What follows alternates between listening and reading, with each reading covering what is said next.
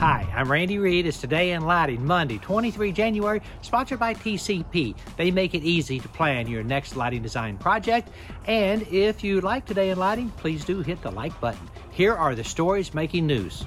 We revealed the winners of the ninth edition of the Light Middle East Awards at designinglighting.com. The call for speakers for the Street and Area Lighting Conference 2023 closes today.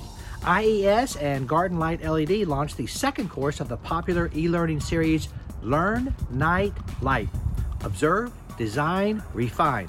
Janet Lennox Moyer is the instructor. The Pompeo Group published its 10th annual LD plus A Jobs Outlook. Paula Martinez Nobles has a very smart take on EDI, equity, diversity, and inclusion. Spencer Bogard and Trevor Palmer talk about the need for technical positions. We link to the article at Edison Report. We posted a German report on light pollution. Did you know that most people on Earth can no longer see the Milky Way without a telescope?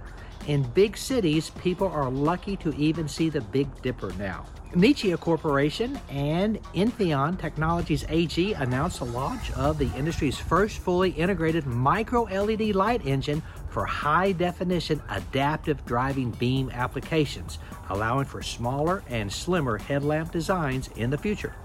Finally, the market had a rally on Friday. Can you believe it? The Dow was up 1%, NASDAQ up 3%, and LSI was our only negative stock. That's it. Go light up the world. Have a great week. Pray for peace.